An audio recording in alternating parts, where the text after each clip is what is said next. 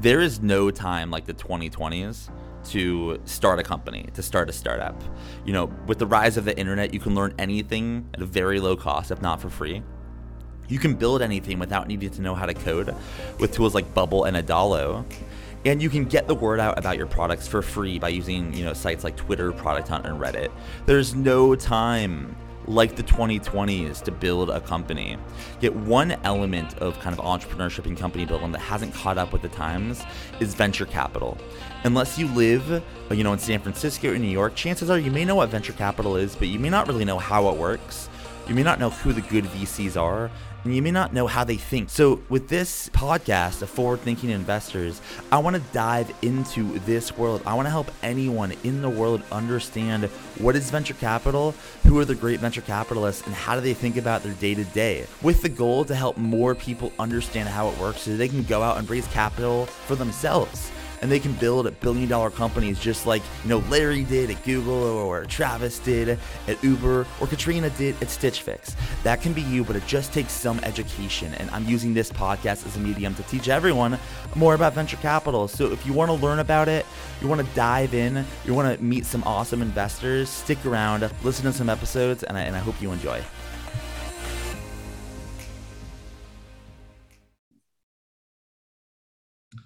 All right. How's it going, everyone? Welcome to another episode of Forward Thinking Investors, where we talk to investors about how they got into venture, how they think about portfolio theory, and all things investing. Today, I'm very excited to be talking to you, Chris McCann, who's a partner at Race Capital. Welcome to the show. How's it going, Chris?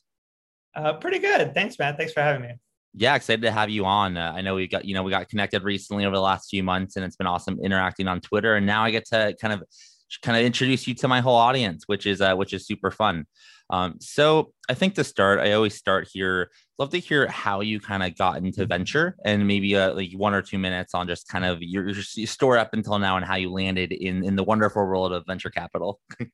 Oh man, this is a long story, but I'll try to truncate it as much as I can. So um, I, I was actually mostly a, a, a founder before all this. So um, when I first moved to the Bay Area in two thousand nine, um, the very first company I started was called Startup Digest. We were doing a Uh, email tech newsletters, originally just for Silicon Valley, but we ended up expanding across uh, five hundred fifty cities, got to about a million subscribers. It was acquired by um, TechStars. Um, now tech newsletters are a thing, um, Substack and all that. Like, it probably sounds very normal for me to say I was doing tech newsletter stuff, and, and you probably don't think much of it. Um, back in two thousand nine, nobody was doing tech newsletters. We were a very oddball uh, kind of operation, if you will. Um, Funny enough, we, we were actually one of the earliest and biggest users for MailChimp when they first got started. And so MailChimp was also super new. Um, SendGrid hadn't even started yet. Um, that, that whole ecosystem was um, totally on the new side. So um, we were building and making up a lot of it as we went a- along the way. And then uh, um, for Startup Digest, we ended up building a whole bunch of uh, software tools for ourselves um, to manage a bunch of the community, for outreach, for internal stuff. Um, again, back at the time, Discord didn't exist, Signal didn't exist, Telegram didn't exist. Um, so we had to kind of build internally a lot of our own um, kind of basic tools as well. And so after we sold Startup Digest, the next company I did is we tried to take all this community software and turn this into its own independent company. Um, it was called GroupTie. We were, we were targeting um, sort of B two B businesses, community software tools, um, which again, probably now doesn't sound so crazy. Discord's a super big company. Back then, nobody was doing any of this stuff. Um, companies didn't know what the hell we were talking about. No, nobody wanted to pay for any of this stuff. It was unclear who would pay for any of this stuff. Um, it was just a very different um, uh, ecosystem at the time. Um, although uh, for GroupTie, one of our biggest users was the Teal Fellowship. And that uh, inside the Teal Fellowship, there's a guy who is a really active user called Dan Portia, who's one of a partner um, at Greylock Partners. Um, for the longest time, Dan had been trying to use GroupTie, but I kept telling him no, because I didn't want any V Cs to use the tool, because if a V C used the tool, I would get the question is, did they invest? And so I basically told all the V Cs, no, I'm sorry, you, you can't use this. And he kept pinging me all the time. I really want to use the tool. I really want to, I'm sorry, like I just can't. And so um, long story short, when we were winding down the company, Dan uh, pinged me and was like, hey, like I want to use the tool now, can I? And I'm like, hey man, like it didn't work out. Like I, I'm happy to, you know, show you and talk to you about it. And so Um, he invited me over to the to the Greylock office. Um, we were sitting in a room. Uh, we started talking about, you know, what it was, brainstorming about community, and then brainstorming more specifically about how community could be potentially applied to Greylock and venture as a whole. And so we were whiteboarding a bunch of stuff on the whiteboard. And Dan asked me, you know, what was my plan post uh, sort of the shutdown of the company? I didn't really have one. And so Dan's like, how would you like to do this here? And I was like, what do you mean this? And he's like, all, all the stuff we just talked about, just do that here. I was like, okay, I guess so. And so, um, yeah, long story short, that's how I ended up in venture. Um, not your uh, typical path, I guess. Um, and, and I did not necessarily think I was going to stay at, uh, I ended up staying at Greylock for almost five years. Um, my, my initial thought was I was going to be there for a few months, kind of help start and build out some of the network ecosystem stuff that they were doing, probably leave and start something else. But uh, I, I ended up liking it a lot. So I ended up staying there for a lot longer than I thought. What about it being on the other side of the table? Did you like, like, I, I know a lot, I've talked to a lot of people in the same situation where like they were founders, then they, you know, tried their hand at investing and then they actually liked it a lot. For you, what was the specific thing that, you know, attracted you and kept you around at Greylock? Um, I, Greylock's a really great firm. I've been, been around for a long time, one of top, top five, top three venture funds um, in the Valley, depending on how you slice it, cut it or whatever. And uh, um, yeah, there was just a bunch of brilliant people there and a lot of amazing founders that came by. And again, in venture, you, you sometimes, not all the time, but you sometimes get to be in this really privileged position where you have all these, you know, people coming to you. And uh, I, I think for myself too, like I felt like doing Startup Digest, I felt like I had a pretty good handle on things. I thought I knew the startup ecosystem. I, saw, I thought I, I, I kind of knew how it works. I thought I knew I sort of... Uh, uh, like understood scale and all that. I think being there for the first few months, I realized I didn't really know any of this stuff. And it, it was actually a much bigger, broader, faster moving pace world than I, I would have ever had an appreciation for. Um, so th- that was like one factor, I guess. The, the second one is initially when I joined, I started and ran all the um, community and uh, ecosystem and networking type stuff. And so we used to do all these groups around uh, Uh, sort of different functional areas. So product growth design, infrastructure engineering, security, customer success. And then we started doing groups around different um, uh, market spaces. So like V R, A R, esports, autonomous vehicles, robotics, crypto, basically all these new areas that people really like to aggregate in. And I guess from a more community and sort of ecosystem type person, you know, when we used to send emails out for Startup Digest, you know, we, we'd get thirty, forty percent uh, sort of open rate, like decent click-through rate and all that. Uh, at Greylock, when I invited somebody to an event, ninety-five percent of the time they would show up, not just click on the email, not just, you know, respond. Literally, like the vast majority of people, like I reached out to, showed up. um, and, and and this wasn't necessarily people we all knew and who are friendly with. Like, you know, I, I started to leverage that to see how far I can take it. Like literally, uh, you know, for for example, for like the Uh, V R ecosystem thing that we did in the beginning when V R was super hot. Um, we invited some of the headset makers, some of the core developers, some of the G P U chipset makers, some of the people building games, some of the people building peripheries. Literally, I didn't know any of these people. I just cold emailed all these people. ninety-five percent of them showed up. Um, so the, the, the amount of uh, reach you can get and learnings you could have in a short amount of time, it's it's pretty incredible from a community ecosystem perspective. And so I think in the first few months, years, that was like the thing that kind of stuck with me and how much we could apply the things we were initially building. I was trying to do it kind of more as a software, but sort of thinking about it from a customer of one and how much we can do with it just kind of internally. That's really interesting. It's like the, the idea of like seeing how far you could take it. Uh, you know, that, that that's, I think there's a lot of success to be found kind of just with that strategy. But right, right now, You, you you are not a Greylock. You you you are you are somewhere else. To help help us understand. So you joined Greylock. You help you helped out with community efforts. Um, kind of h- how did that go, and and and what what kind of happened after that? And kind of can you walk us through the journey um, from Greylock to kind of your next thing? Yeah. Um. Again, my initial intention was I thought I was going to be there for a few months and leave and do something else. And a few months turned almost into five years. Um. At a, at a bigger venture fund, um, I, I guess there's a lot of benefits to, to being at a bigger fund. Um, one of the, the, I guess, more downsides, if you will, is funds usually aren't so big in terms of number of employees. Like maybe Andreessen Horowitz is the exception, but like most funds tend to be either, even big funds tend to be core thirty, forty, maybe fifty-ish people. Um, there's no real rank and hierarchy. And then I guess the downside is there's no real upwards trajectory. And so I was doing the community network stuff, and I, I dabbled a little bit on the investing side, but was I ever going to graduate to be a partner? And then just logistically, like, no, it's just not going to happen. Maybe there's a small, infinitesimally small chance I was going to be able to do that. But if I wanted to really be on the investment side, I, I would have had to do it myself. And, and then um, the other thing, I guess, is that Greylock is a little strict on um, sort of allowing people to do personal angel investments. So, so long story short, basically you can't. And, and so, um, again, to kind of do it on my own, I would have had to strike it out on my own in some form or fashion. And so, um, yeah, after being there for so long, I I, um, I kind of just decided to leave without, I didn't have a, um, I, I didn't have a thing afterwards. um, Race wasn't started immediately after. Um, I, I kind of designed in that way where I wanted to give myself a little bit of a break. Um, and then the other thing I did after is I, uh, Greylock, at least at the time, was very uh, uh, U S Silicon Valley centric. Um, you know, even L A was like too far. Like we, we looked very much kind of in our own um, geographic location. But I, I knew the world, you know, even through my experience at Startup Digest, like I knew the world was a lot bigger than just purely Silicon Valley. And so immediately after I left, uh, I ended up living, uh, I, I took the family, wife and kid. Uh, originally, we only had one kid at the time. So I took the wife and kid and we moved to, to China, uh, mostly out to Asia.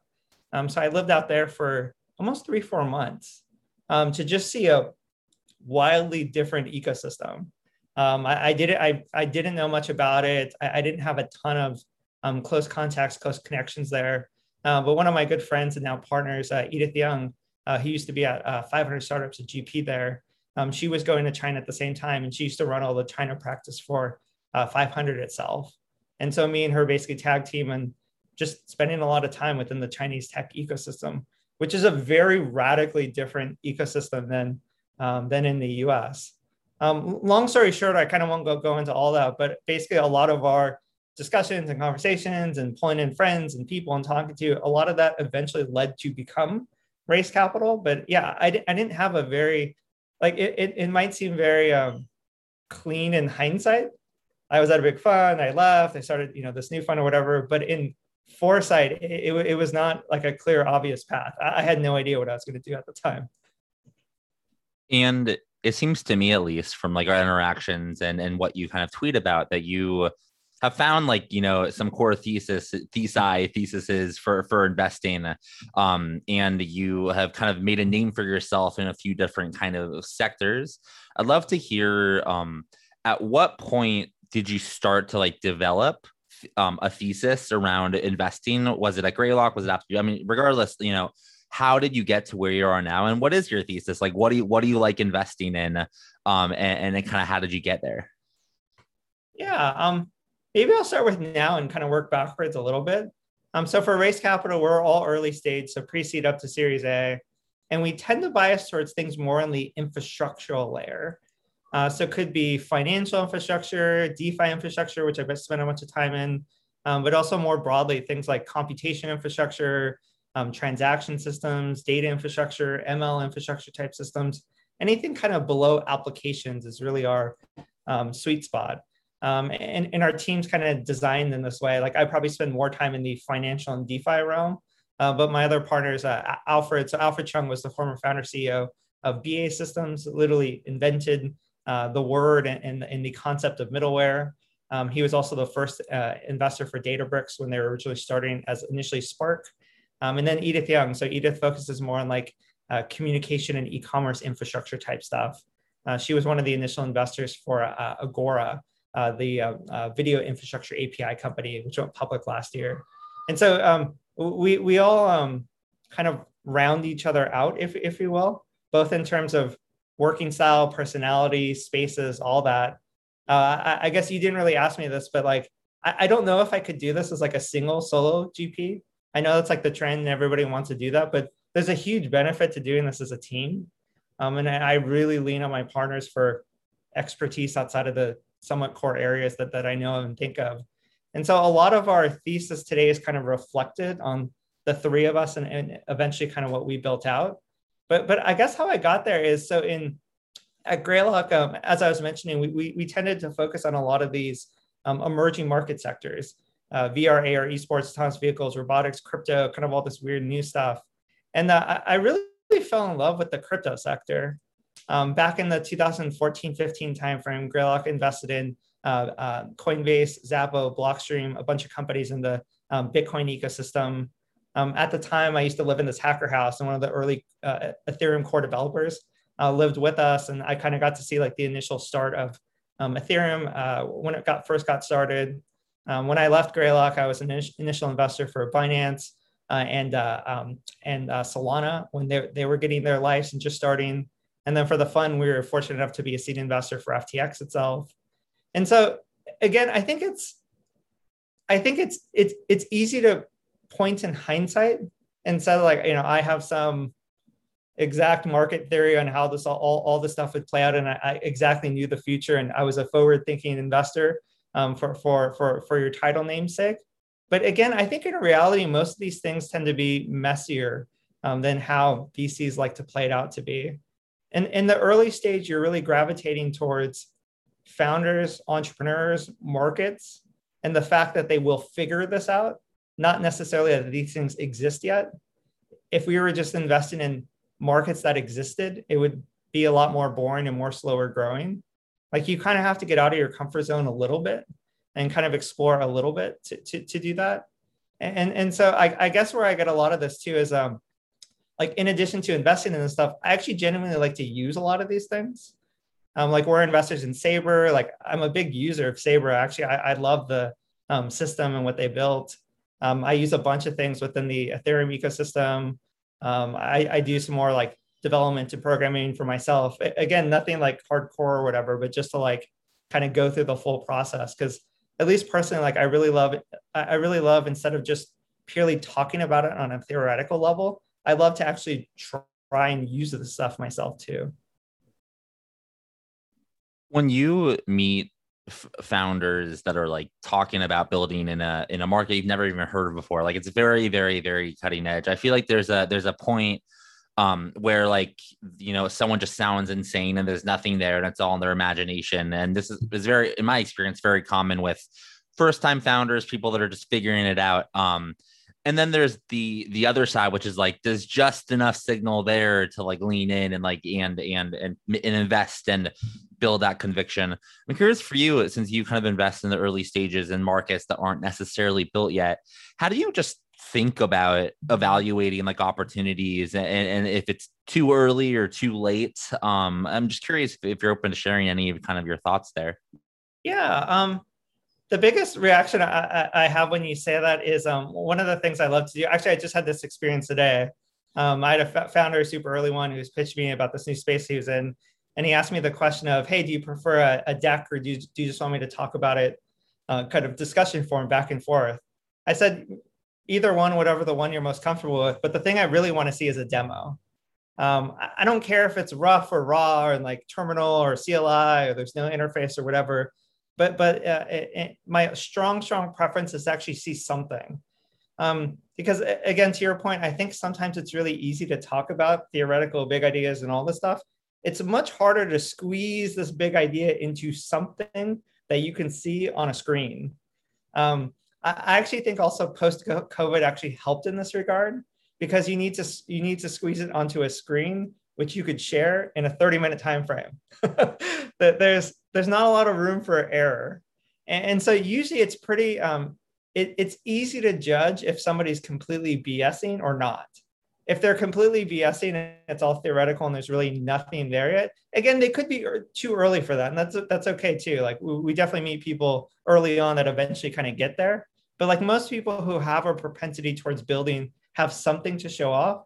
And usually when I say that, they're usually actually so much more excited to show me than tell me. They're like, oh, I'm so glad you told me not to show you deck. I, I just, I really just want to show you the product. I love stuff like that. Like that's the stuff I gravitate towards.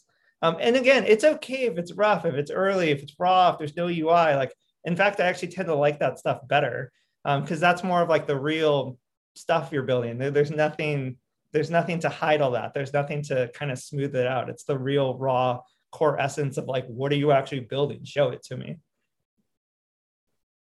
And you mentioned something like fifteen minutes ago, uh, talking about your time at Greylock, where the, the idea of like seeing how far you can take net networking and getting getting kind of the brand out.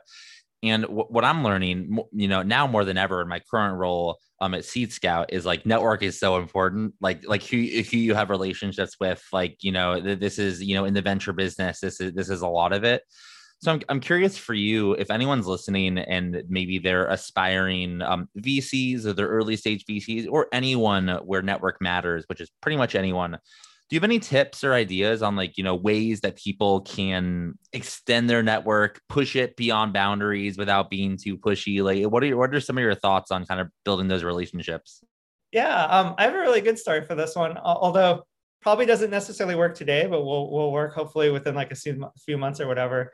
Um, so I, I went to college at a, um, this school called Cal Poly San Luis Obispo, which is kind of in the central coast of California. It's slightly more like a technical school. It doesn't have the cachet of like a Stanford or Berkeley or whatever, but like usually most people that come out of it are, are pretty solid. And so the most valuable thing I ever had with when I was a college student was the at cal poly dot e d u email address. People love helping out college students. Um, and again, this is broadly applicable to not just pure college, but I'm just sort of using that as an example.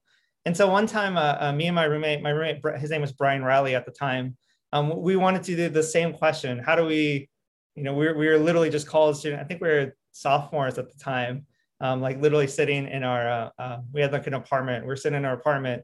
And, you know, we, we, we had heard about all this Silicon Valley stuff, but we wanted to see it for ourselves. How do you go and do that?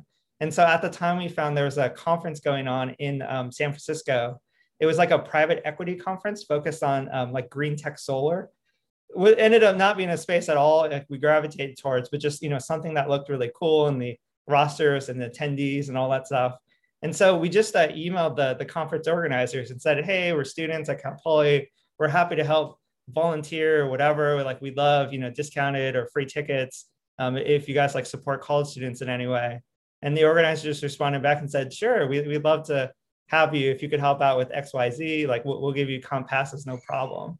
And so literally like everybody at this conference, we're all, you know, now I, I, I guess like it, it's, it's not that mysterious, but at the time, like everybody was all these P E, V C people with all suits on and whatever. And we were literally like software and, software and colleges that came up. And um, we did a lot of things like that to sort of gain exposure and go outside of our comfort zone. And so I, I guess my biggest, more general response to all that is uh, um, like, just like message people, put it out there.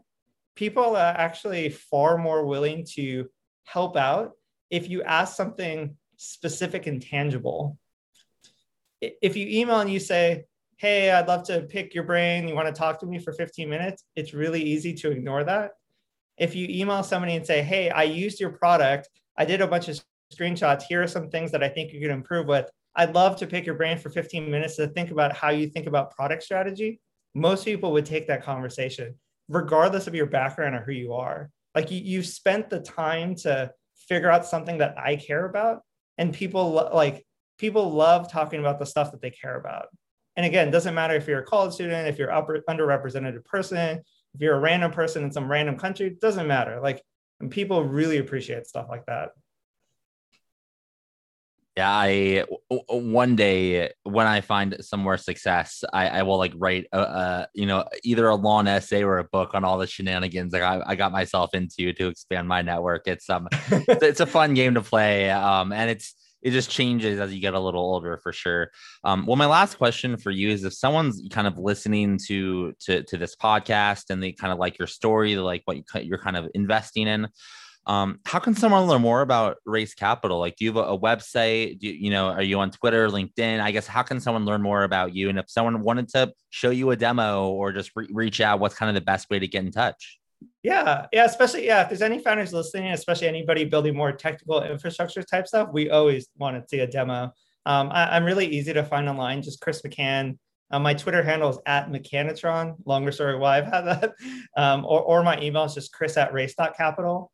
And then for Race Capital, we actually try to be a little bit more transparent than other V C funds. I feel like sometimes other V C funds' websites is just like a, we are V C fund page, don't contact us. uh, ours, hopefully, we, we, we are a little bit better at that. So we have a, um, let me see what it's called. It's a how we invest section. And we actually talk about the things we look for, typical check size, what areas we like, what we don't like. We, we kind of spell it out. And then we have like a general catch-all email, which we actually do read. I think it's just deals at race dot capital, or, you know, we, we actually respond to people who, who ping us from that. Again, we can't, we probably can't promise we respond to everybody, but if you meet the areas, if you, if you read the post and, you know, meet the, meet the areas that we're looking for, we'll definitely respond back. Cool. Well, thank you so much for coming onto the podcast. I really appreciate it. Yeah. Thanks for having me, and thanks for hosting.